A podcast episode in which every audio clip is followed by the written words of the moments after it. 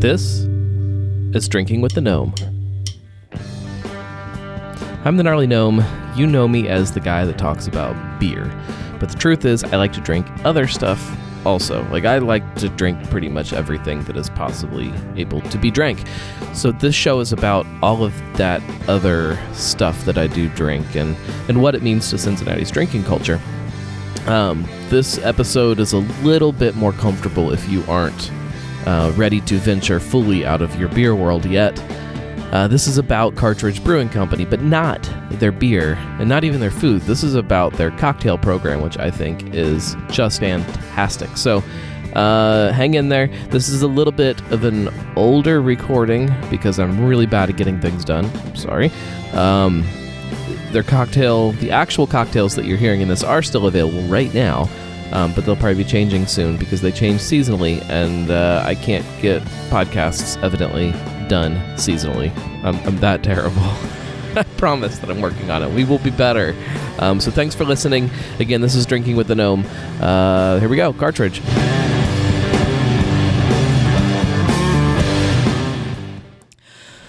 So, Cartridge Brewing. Um, if you guys don't know about these folks here, um, if you do, number one, if you don't subscribe to Cincy Brewcast, my other podcast, go subscribe to that because we did an entire show about who they are here, why they're here, what they do, why they do it, all of that stuff. We dove in deep, and um, it's a great show. So go, you know, go back and listen to that one so that you understand the the. I want to say the main side of who you guys are, and that's the, you know the beer and then the food. However, you have this other side that I I don't know that a lot of people understand it even exists, and that's your your cocktail program. Um, I think that maybe when people sit down and grab the menu, then they see it, they're like, oh, there's there's there's more to this than just what I, I might have thought before.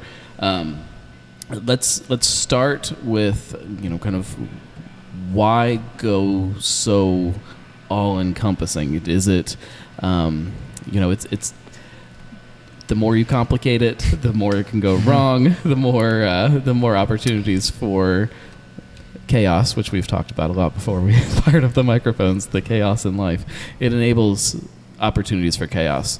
Why wh- why go so big? I, I think from a strategic level, and, and I'll just talk up there, and then and then Lindsay and Sarah can definitely fill in more of the operational. Was you know, and we said this in the other show, and I'm going to say it a million times. Cincinnati is, it, to us, it's the greatest beer city in the world, Mm-hmm. right? You know, maybe not world, but it's great in the world. Uni- yeah, yeah, but it's great in the United States, right? But, but it's a sleeper to everybody else, and so you know, to open up a brewery in 2020, right? To start planning the brewery in 2017, a lot of things changed. And one of those was what is the model of a brewery? You know, many people were it's a tap room, and many people were it's no food or it's an outside vendor or whatever. And so by the time we got to holy crap, we have to figure this out. Um, we just fully went into the old school brew pub model. And I, I think for many years, the Brewers Association went become a regional, become a regional, become a regional. And then MadTree happens, Rhinegeist happens, and, and with a lot of hard work and effort, they get to where they are, right? And then all of a sudden, the Brewers Association goes, oh crap, not all of you can become regionals. Open a tap room, open a tap room. Okay, tap rooms pop up all over the city, but now you're getting grown adults that go to places and there's no food, and you might drink two beers, three beers, depending on the average ABV, right? Depending on Right. if you're driving or not, right? You, responsibility here, and and then suddenly became this hybrid food model and all this stuff. And so we were like, no, we just want to control it all. We want to control the guest experience, and part of that guest experience for us was we absolutely love beer. We are a brewery, but that should not lessen someone's experience of coming to Cartridge if they don't like beer, they can't drink beer, or they enjoy other spirits or alcoholic beverages. And Right. so because of that, we chose to also have a very curated cocktail program and wine program. Let's talk about this first cocktail that's sitting in front of me, teasing me. Um, you said this was the 1890. Correct. Yes. Um, tell me a little bit about inspiration behind it. I mean, uh, when I look at the cocktail list, there's definitely um, there is a theme to several of them where they kind of kind of harken back to some traditional cocktails, but then kind of put a spin on them. Right. Um, this is very margarita like. exactly. So I think um, you know everybody has a margarita on their menu, and I wanted to do something in that realm and use tequila in a way. Uh, so we had you know options of spirits, not just a very vodka menu or just bourbon. Um, something for everybody, just like. If we're gonna do cocktails, let's have one for everybody. Some people don't like tequila, some people don't like bourbon. So, this one being tequila was just kind of a way to do a margarita thing, but make it seasonal. So the first one we did was a plum cinnamon, um, and that was in the fall. That one was really nice. Or I'm sorry, that one was pear. This one is plum. So switching up the fruits, we will probably always keep the 1890 um, with the Espolón Reposado and change out the fruit um, simple. Um, so that it is, you know, the summertime might be a strawberry mint, it could be a blueberry lemon, um, kind of whatever works and whatever we kind of decide that we like the best. Um, I think this one appeals to people that like tequila as well as people that like sweeter drinks. Yeah. Um, so I I feel it- like it's it's one of those cocktails that you know tequila. I think is uh, a spirit that you know you have people that are just nuts about it, absolutely love it, and you get other people that no, I you know this happens when I have tequila. right.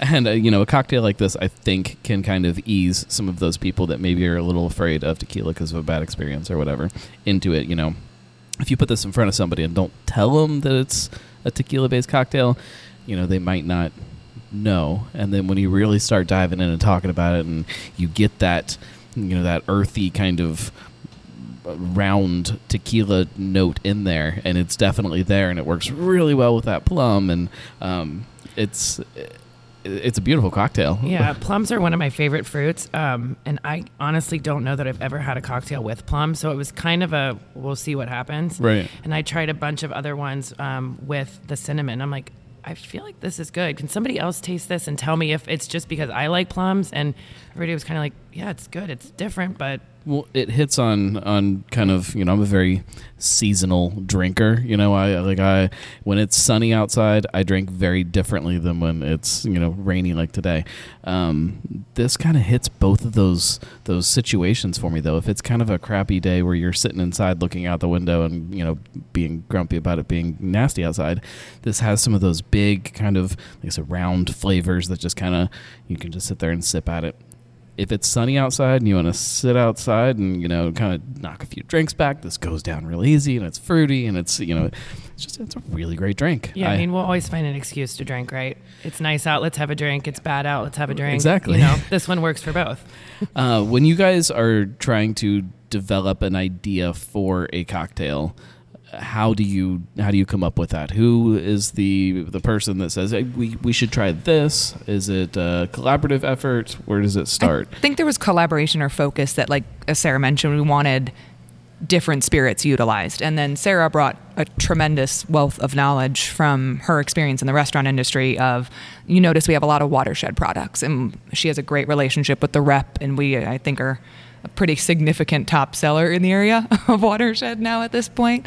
And I think that was a big part of like the idea of the cocktail and then we would kind of join forces on what we thought would make sense in the area and then in terms of like the naming piece that I would kind of lead the more creative branding side because they all tie into the history or the emphasis on that we were, you know, clearly a cartridge site that supported this. So this is the 1890, which is the year that the big explosion happened here. So it Gotcha. seemed really fitting for a tequila cocktail to be like the, you know, hits you all of a sudden, boom. And I will tell you, a couple of those, you will have that like boom moment in a good way.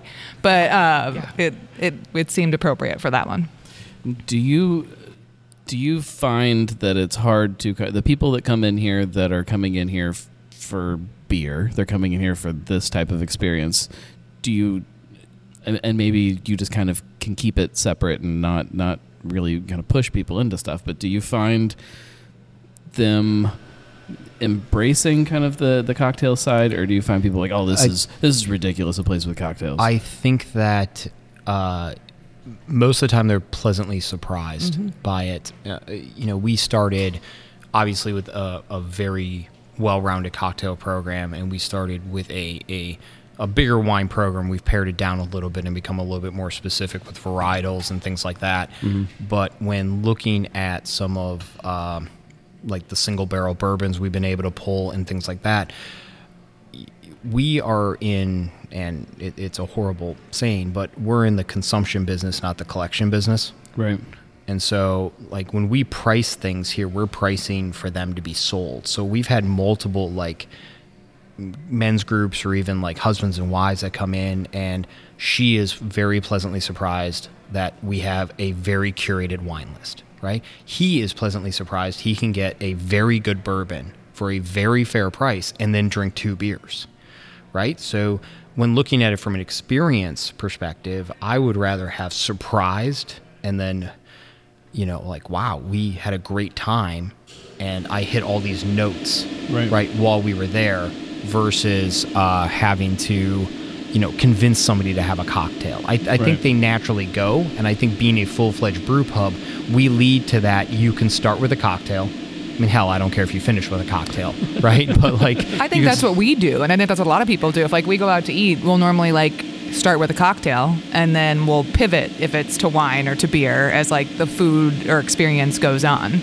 So I think we offer that to people. I mean, Sarah can speak on to what we see the most in the tap room. you know, like Kyle said, people are pleasantly surprised. Um, they kind of go, "Oh, you have so many cocktails, not just like a vodka soda or a rum and coke." Where we're like, "Yeah, we have five liquors, one vodka, one rum, one gin."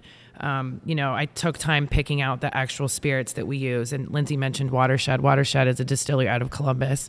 Um, for people who aren't familiar with that, and I developed a relationship with a rep at the place I worked prior to here and knew that I wanted to use those products and bring her on board. I can honestly say I didn't know it was they were going to be as successful as they are. I mean, we're going through a case of vodka a week for a brewery. Well, it's it's and that's a lot of vodka. it's really strange to me. Like when you when Yeah. you go to and I'll, we'll just say a restaurant and you go and you, you you grab a beer, like it's very clear where that beer is from. You know, is it local? Is it not? What what, what type of product is it? Like it's all that is, is is very in your face. Whereas on the liquor side of things, it never really is. People, you know, just oh, well, you know, I'll have this cocktail with some kind of some kind of vodka in it. I don't, Right. you know, it doesn't matter what it is. It's whatever they decide to put in there. And we're starting to see that shift a little bit where not only are places being really thoughtful about what they're they're they're putting in there, but they're communicating it with their customers, and, the, and customers get that because they've they've been in this world for how long now, where it's Right. been important with everything else. It, it's you know we're prime for that to work its way into the cocktail world. Right. I mean, you know, for instance, Watershed, we use Watershed vodka in a few of our cocktails. It's also our house pour.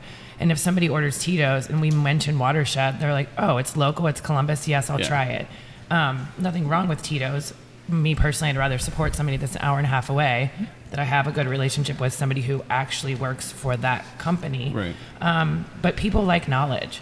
So they like to know why you picked this. And, you know, let's be honest, I picked things on here that I liked. And then let's see how they work for mm-hmm. everybody else. So Right.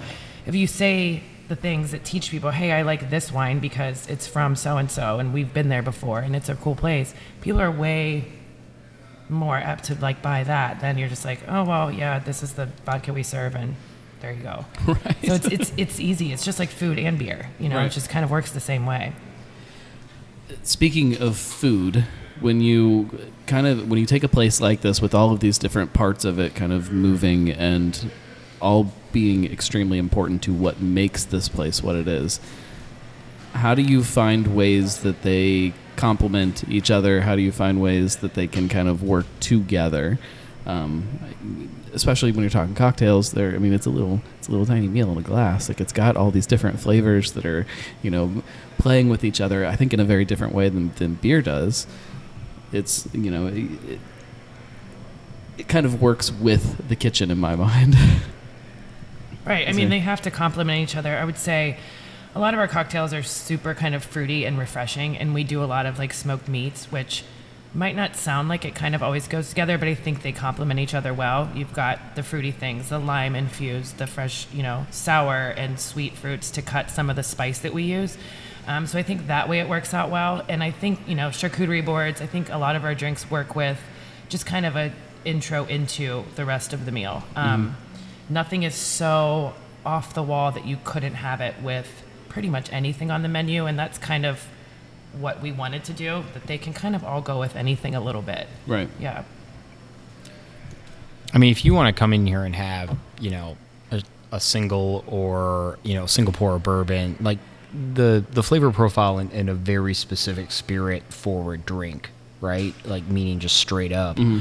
might not go with everything. But you know, if you're gonna get the old fashioned or you're gonna get the 1890 or any of them, and you want to sit down and then do like the the sausage trio we have that's you know grilled right then and there. It's it's Eckerlin's homemade sausage right right from downtown, so another local purveyor.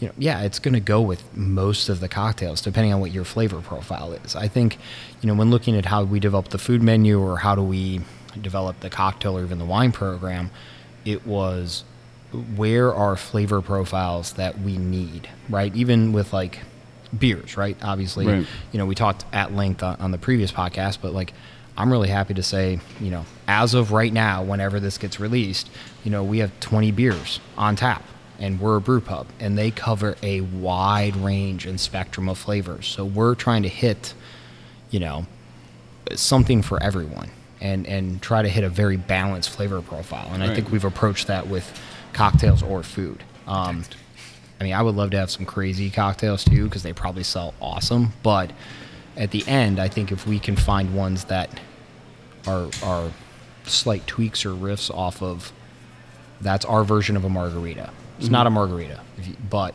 it's but our I think version. that our like because it is our version, it surprises people because you were, you know, it's quite the savant to realize that was our version of a margarita. Because I think a lot of people read our menu and don't associate that. They're like, oh, it's tequila or whatnot. But once our staff, I think, does a great job of communicating with our guests that I always tell people like get that drink because I'm not normally a tequila drinker, but that is our version of like a like the one we had previously was very much like a fall float like this is like our spring margarita mm-hmm. and then we'll have our summer version that goes along with it and i think that's fun for people. And i mm. think we also realize too that as much as we are a brewery and that's like our focus but there's like we want to be able for people to come in and have a great experience and hang out and by having beer wine and liquor like everybody can choose their own adventure so to speak Well, it also like there's those nights where I just kind of want a cocktail. Yeah, I was like, go do you not? and Yeah, I'm sure you. I mean, you're the gnarly gnome, and you only ever drink beer. Isn't that required? right? but like it's it's nice that like if you know if I if I live right up the hill Yep. and this is my spot that I go to, I don't have to find another place to go Yep. get that cocktail or to get a glass of wine if that's you know.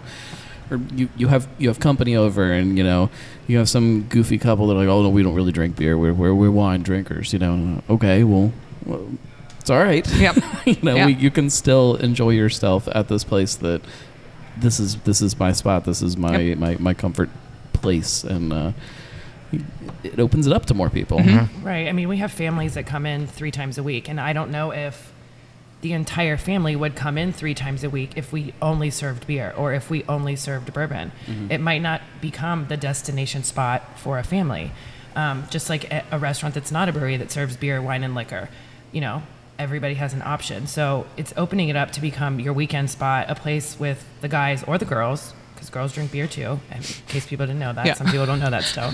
Um, and also to come with the whole family because dad wants a glass of wine and mom wants a beer. You know, it doesn't always go the way kind of we think it does, but they switch off during the week I- and drink, I, drink I different learned very quickly, like, you know, because everyone throws here, right? Everyone is is really in the trenches, especially on a busy Friday or Saturday.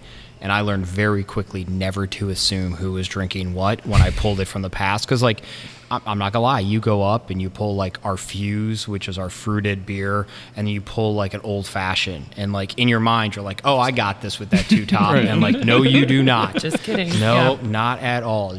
The dude wanted the fruited beer, and wife was slamming down old fashions. And It's I'm the like, same with the food. It's like don't assume that No. the the wife got the arugula salad. Oh, no, she got the rib dad- plate. Yeah, and you're like, just kidding. I knew that. rack of ribs yeah. And so now it's like, I have this for the table. So anybody that mm-hmm. wants to claim this, please take this. I'm not judging at all. Yeah. Just yeah. Well, it's it's one of those. I mean, that's a really big topic that you know, craft beer has had some problems over Oh, yes. over the years. Uh, you know, lots of different problems, but one of them being, you know, being friendly to women. Mm-hmm. you know, when you walk in, just you know, you order a double IPA.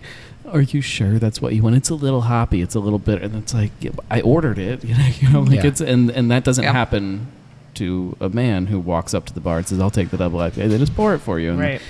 It's I mean, ti Again, it's big changing. topic. It's getting It's- a lot better, but I mean, it's you know still kind of a thing in some places. Oh, it's no. definitely a thing. Yeah. I think uh, think hiring a, a very well experienced tenured staff greatly helped get ahead of that, right? And I think also setting a tone from leadership, you know, GM, female, assistant GM, female, you know, primarily our kitchen crew is male. That's just how it went. But I mean, I'm very happy to say that our brewing staff, Right. as of today, is 50% female. Right? That that the last Pink Boots event, we sent Four of us? four or five staff Five members, people. 5 Mhm. staff members. Four.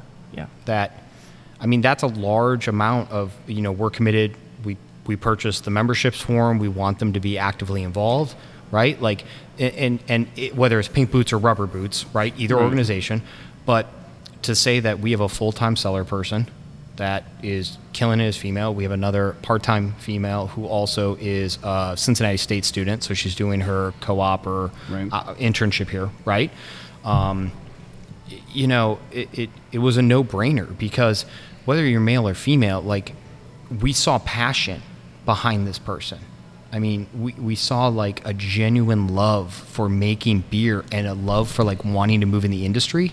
So it's like, why we should celebrate that. I mean, whoever You- that is. You guys also have a really great opportunity here with this the fact that it's a brew pub and it has these different sides of the personality. Maybe somebody gets a job here just because they are working at a restaurant. Maybe they are a bar person and they get a job here, you know. They want to dive into the cocktails and want to help you guys Mm-hmm. with your cocktail program. Well, then, then they're still around this, Yes. and maybe something clicks there, and they're like, "Oh my god, I, I want to get into that." That's essentially And kind of what get- happened. That's with- literally what happened. Like You know I'm, that- I don't. Yeah. I'm like, did we tell him the Yeah. story? Like this feels very no. Like but it opens it opens up the door for for more people who maybe um, didn't think craft beer was friendly to to their gender to uh, to to have that chance to kind of explore it and dive in. I mean, that's so true in any aspect because, you know, I've hired people in the front of house that didn't work out. Um, but I liked them and they were a good person. They wanted to work hard and they liked Cartridge. Right. Um, and then they end up working in the kitchen. I would much rather keep someone on our team in the building with us that we've trained, that knows us, that knows our standards already, and find the place Find that they work the best. yeah. I'm not going to force you to do a job you don't want to do, but I want to keep you. So, like, where can we utilize you the best? It's beneficial for everyone and you're happy. Right. I don't want you to work here if you don't like the job you're doing. So, that has been a thing that's happened on all mm-hmm. the front, the back, and the brewery, where we've kind of mixed up people a few times and it's working. which is so, which is kind of insane because Yeah. it's not like we have 20 divisions here. I Well, mean, we and have we've only been of open for five months. five months. So, yeah, I mean, yeah. front of house, back of house brewing. Right now, brewing obviously is is we're a 15 barrel system. We're a brew pub. We can only hire so many people Right. on the brewing team. Now, if you're a server or a server's assistant or somebody, and you're just like, hey, you're canning, can I come help? Sure, I love free labor.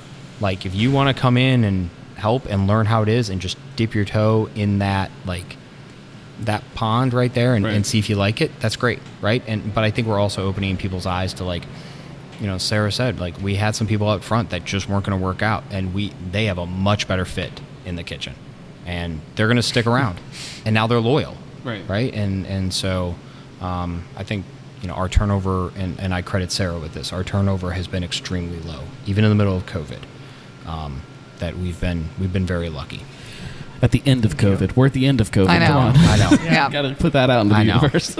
Is this the old fashioned? The GMP. old GMP old fashioned. What's Yes. what's GMP? That would be Gershom Moore Peters, and his lovely picture is in our dining room. Um, so Peters cartridge is because of Gershom Moore Peters. So he was the founder of this business and the creator of the automatic loading cartridge machine, which was kind of the claim to fame that made this business as successful as it was. So it was important for us to weave in, like we said, the kind of the history and the story that goes along with what we do. That's that's awesome too. I mean, it's it's Fun an old fact. fashioned. It is. Yep. It this is this is um super traditional. It fits with the feel of what Yes. this place is. It fits with with him with his picture up on the wall. It Yep. just fits with um Now he was a Baptist preacher, so we don't know if he would have drank it, but we thought it was It's our a little way as a brew pub to Yeah. like pay respect. Right, I Seemed mean- appropriate. you know, again, you know, a situational drinker. You know, like if Yeah. you you- you're sitting here in the tap room, especially once the sun goes down and you get that glow of this place, that warm kind of glow. This is just perfect for the environment. It. Uh, I would, Well, this I- is our number one selling cocktail. Well, yeah, we pour a lot of that, and, Yeah. and I've drank Yeah. a few, and, and it's the uh, the cherries are ungodly, and then the homemade candy, Yeah, the- orange, and and like as much as we can do in house, we do in house, right. And so, uh, yeah, I mean, it might be like an owner privilege, but when I order one of those, I'll be like, please double the cherries. Yeah, they're they are good. good. I mean, they're Luxardos, and then they're soaked in brandy, um, so they're delicious and boozy.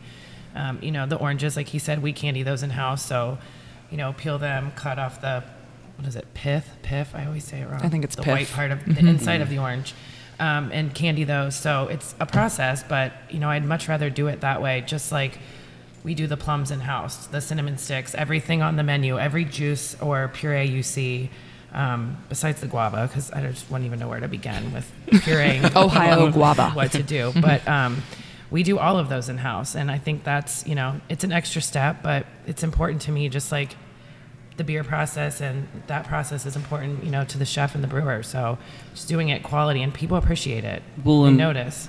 a, a drink that has the what I consider the proper garnish to it. Like you know, you get this drink put in front of you, and you see the cherries and you see the oranges, and it starts to prepare your mind for what you're supposed to taste in it. Like it's you can find other stuff in there if you start looking, but um, you're you're you're tasting it before you even bring it up to your face. You know, it's it's, it's delicious. I mean, I see people make old fashions and, you know, to each their own, where they smash everything in the bottom and then they put a bunch of soda water on top. Uh, no, this is supposed to be very boozy. That's what it's supposed to be, and you're supposed to, you know, sip it, chug it if you want. I'm not going to judge, but um, I think the ice helps. You know, it smoothes it out a little bit as it starts to melt, and it's easy. It's, it's dangerously easy to drink. I didn't mean to do that with all of the cocktails. Yeah. It sort of happened that way. Um, it wasn't on purpose. Well, I would say like ice was even a like big Oh, that was a focus. whole like we have what Gonna we utilize talk like about that. three different ice. Your- your ice is gorgeous. specifically. Uh, we Yeah. yeah. we have three different. So uh, our primary soda ice and just general purpose Which is in one of the cocktails coming. is uh, Crushed. crushed, Like the pellet. the pellet side, Right. which is like the Sonic ice. and I say like, people come in obsessed about our ice. Yes. Yes, that It's a is thing. that is a thing Mm-hmm. for people to come in and ha- make. They have water with. Oh, it's like Sonic Ice, right? It's the same brand that Sonic uses because you can find that information online, and obviously it's very reliable. Then we went with a uh, a full cube maker, which is just a large per square, and that's behind the bar. And then Mm-hmm. we have uh, obviously silicone molds for, the, the very large ones. And I, I think that, you know, if we were going to have so much attention to detail on the location and so much attention to detail on the menu and hiring and branding and customer experience, Right. then ICE for a cocktail program should naturally have some attention paid to it. Well, you see, like if you sit at a table and you have you know a couple friends and everybody orders a different drink, and they're brought out and they're put in the, you look at them and it's, you you see, they all have different types of ice. They all have different garnishes. They all have these little personal touches to them.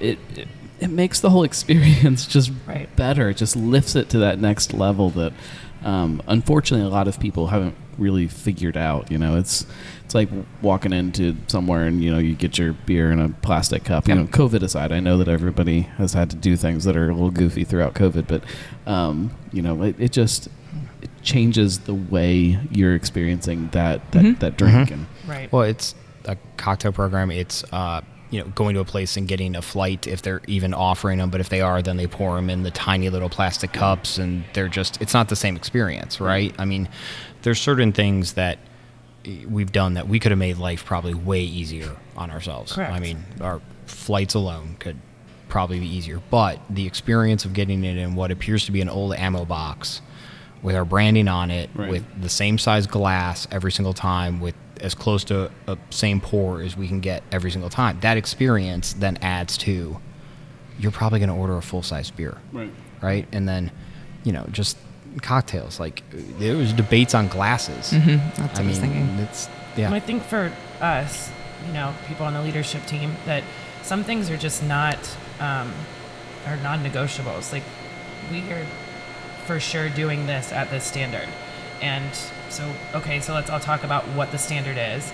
Is it going to be sometimes it gets this garnish, and if we're out of it, it doesn't? No, the standard is this, and then we, you know, prepare appropriately. You know, we were just talking yesterday. So the water bottles on the tables we're a big deal because we talked about okay if we're going to be full service then we're not putting a water machine in the corner and somebody has to go get their own water with a plastic cup if we're already doing all these other things and then it was the first ones we looked at the top was blue and i was like nope everything else is orange and green. We cannot have blue. Yeah, if That anybody make wants me a, crazy. a case of water bottles that I believe has a blue top, those are in storage somewhere. so then we find these that are green and orange and we are like deal. So like even those things Oh, were- si- were silverware. things. Oh, silverware was a big Silverware debate. was, uh, I Yeah. mean, I mean, the right weight we wanted Oh, it to yeah. have. Right. Yep. I mean- it looks old. It looks like it probably could have been here when people ate lunch here, like for, for real. yeah, It they looks weigh like a that, pound but- a piece, and yeah, super long lead time. But it's just, it's that, it's the, the experience of the things that you touch in a hospitality company or restaurant or brewery or w- whatever you want to do. Those add up. I mean, that adds up, and it also, you know, I think it. If all the little touches are positive, it also gives us a little bit of grace Right. on being new and it gives us a little bit of grace on you know what all that was great and maybe i only got one cherry right but like i'll forgive them for that because the cocktail's still really Right. good right so you know part of it is is just you know attention to detail Well, in especially in the in the brewery world, I feel like, um, I mean, it's definitely started to shift a little bit, but there's still most places when they open up, there's just not a lot of attention to stuff like that. You know, it's just Yeah. it's like, oh yeah, we just we need to have good beer. We we know that, but everything else we'll figure it out. You know, we'll figure it out as we go along. And you know, I- the restaurant world, I think, because it's a much older industry. Well, I mean, depending on how you look at this, a much, uh, you know, craft breweries, um, craft breweries have not been around that long. We'll put it that way. Um, you know, you you don't get some of the leeway that I think breweries have gotten. You don't. People expect a little bit more from you when you when you open your doors.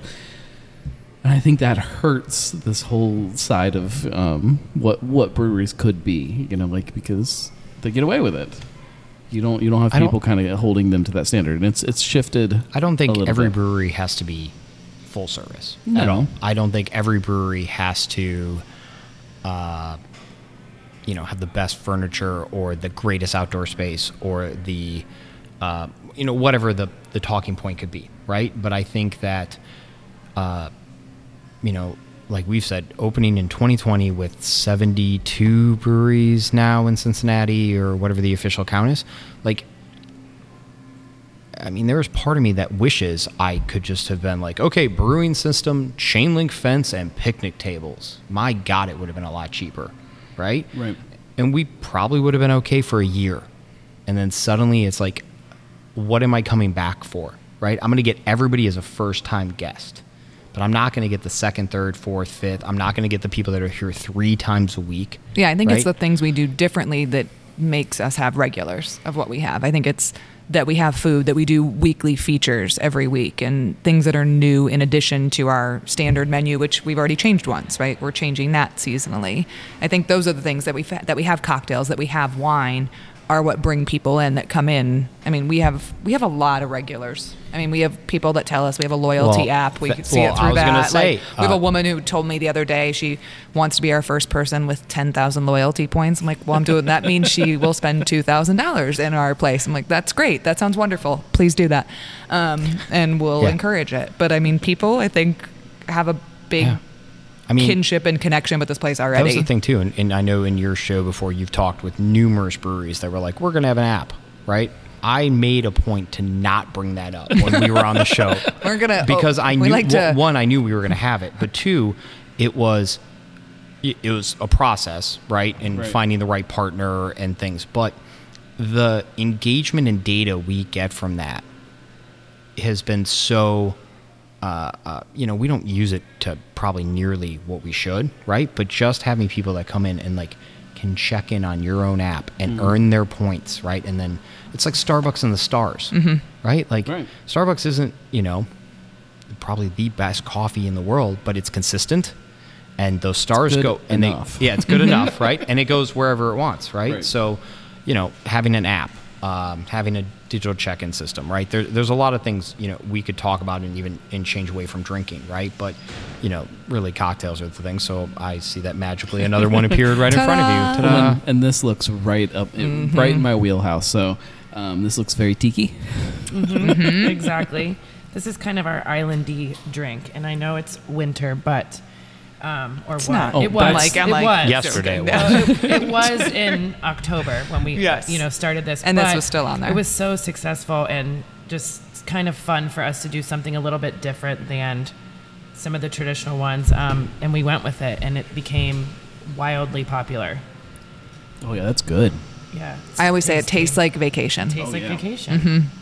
A lot, and I would say this one has some flavors in it that people aren't familiar with. We have a lot of people that don't know what Aperol is. Um, so, like an Italian, um, you know, liqueur that's a little bit bitter. It's the bright reddish one that people see that's comparable to Campari.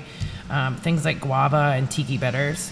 I mean, tiki bitters probably isn't something that a lot of people are familiar with that aren't Right. in the cocktail world. Um, but when you taste it, you're like, oh, that make that makes sense to me now. It works, and you're like, oh yeah, vacation. So even if you don't know what all those things are, you know what lime and pineapple and rum tastes like. You know, so then the other ones just kind of make it a little bit of an elevated cocktail, not just rum and pineapple and lime. So When I, I like with each drink, you have you have the ingredients written out for people, so they, they, they know what it is and they know what those those um, components are. But you give those those two little Yep. uh, those two little you know flavor breakdowns of, of, of what the drink is, and you know you can kind of skim through that and say, all right, well, I want something that's you know sweet. You know what's going to fall into that. I want something that's um, you know maybe a little boozier, and that's you know here's the ones that are, fall into that. It's um, it's just, it's it's it's really well done, you guys. Yeah, Thank I think you. it's uh, thank you. I think it's helpful. Like you said, you can kind of skim through. It's not as easy as you would think, though. No, we realized that- we realized second that the time second around, time. I was like, How do we say how do you this? say Yeah. what is a plum? Well, it's plummy, and then we went, it's actually a real word. So I was like, there it is. We'll go with plummy. there we go. Well, and, and I think, and, and you would probably be able to comment even better on this, is like when you're going to places doing this show and looking at that cocktail menu, right? Like, number one is always going to be the base booze, mm-hmm. right? Maybe a secondary liquor. But if I'll know what I'm going to drink within the first three, right? Like four, five, six, seven. I mean, we've all been to cocktail places that, you know, it takes 15 minutes to get one drink. It's fantastic, Right. but it takes a long time. And the list is an encyclopedia. You know, I'm going off of base booze that I generally enjoy. And then the second and third word is really going to be the one that, Flavor profile. you know, gives me mm-hmm. that flavor profile. After that, then, you know, maybe it's whether or not you're against egg white, which none of our cocktails have egg whites in them, but We haven't gone there thing. yet. We haven't gone there yet. never say never.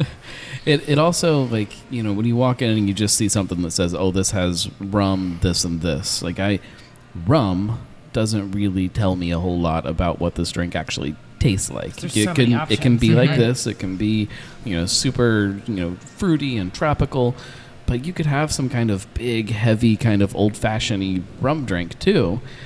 Those are two very mm-hmm. different flavor profiles and if it just says you know Jamaican rum okay Well, we made the choice too in when we re rolled out our menu in February that we expanded the cocktail menu. Right. So because we had six, I think, on our opening menu, and like because of feedback, we utilized data and feedback. It was like one thing, like the Bloody Mary was something that people asked about, Right. and we're like, let's. It's as simple as we put on the menu, and I think we sell a lot more of it because people just don't think. Like we've always had the stuff to do it. And obviously we have a full bar so even if it's not on our cocktail menu if you want to you know a vodka soda we can still accommodate you in that. But like we purposefully added more mm-hmm. to it. And it's i think expanded the selection and people like the options. I think people like not having to think that much. Like Right. you want to come here to relax. Like let's make it easy enough. Hence okay here's what it is. Here's those two words. That sounds perfect today thank you, thank you, thank you to the folks over at Cartridge for sitting down with me and talking about booze for a little bit. I always appreciate their hospitality and their willingness to to give me their time. I really, really enjoy what they're doing. I hope you guys have been out there to see what they're doing if you haven't, uh, let this be kind of your kick in the butt to get out there and, and do it because, um, like I said, there is something for everybody between the beer, the food, the cocktails, the wine. Uh, just the experience of being in that building is uh, is something very unique to what's going on here in Cincinnati. So get out there and, and appreciate them because I definitely do. We'll be back. This show is definitely a show, and it is definitely something that is going to become more common. I don't know if it's always going to sound like this episode. You might get lots of episodes that are just me sitting in the studio here talking about something, because there is a lot of uh, booze knowledge that I wish to share with you. So stay tuned. Thank you. This was Drinking with the Gnome.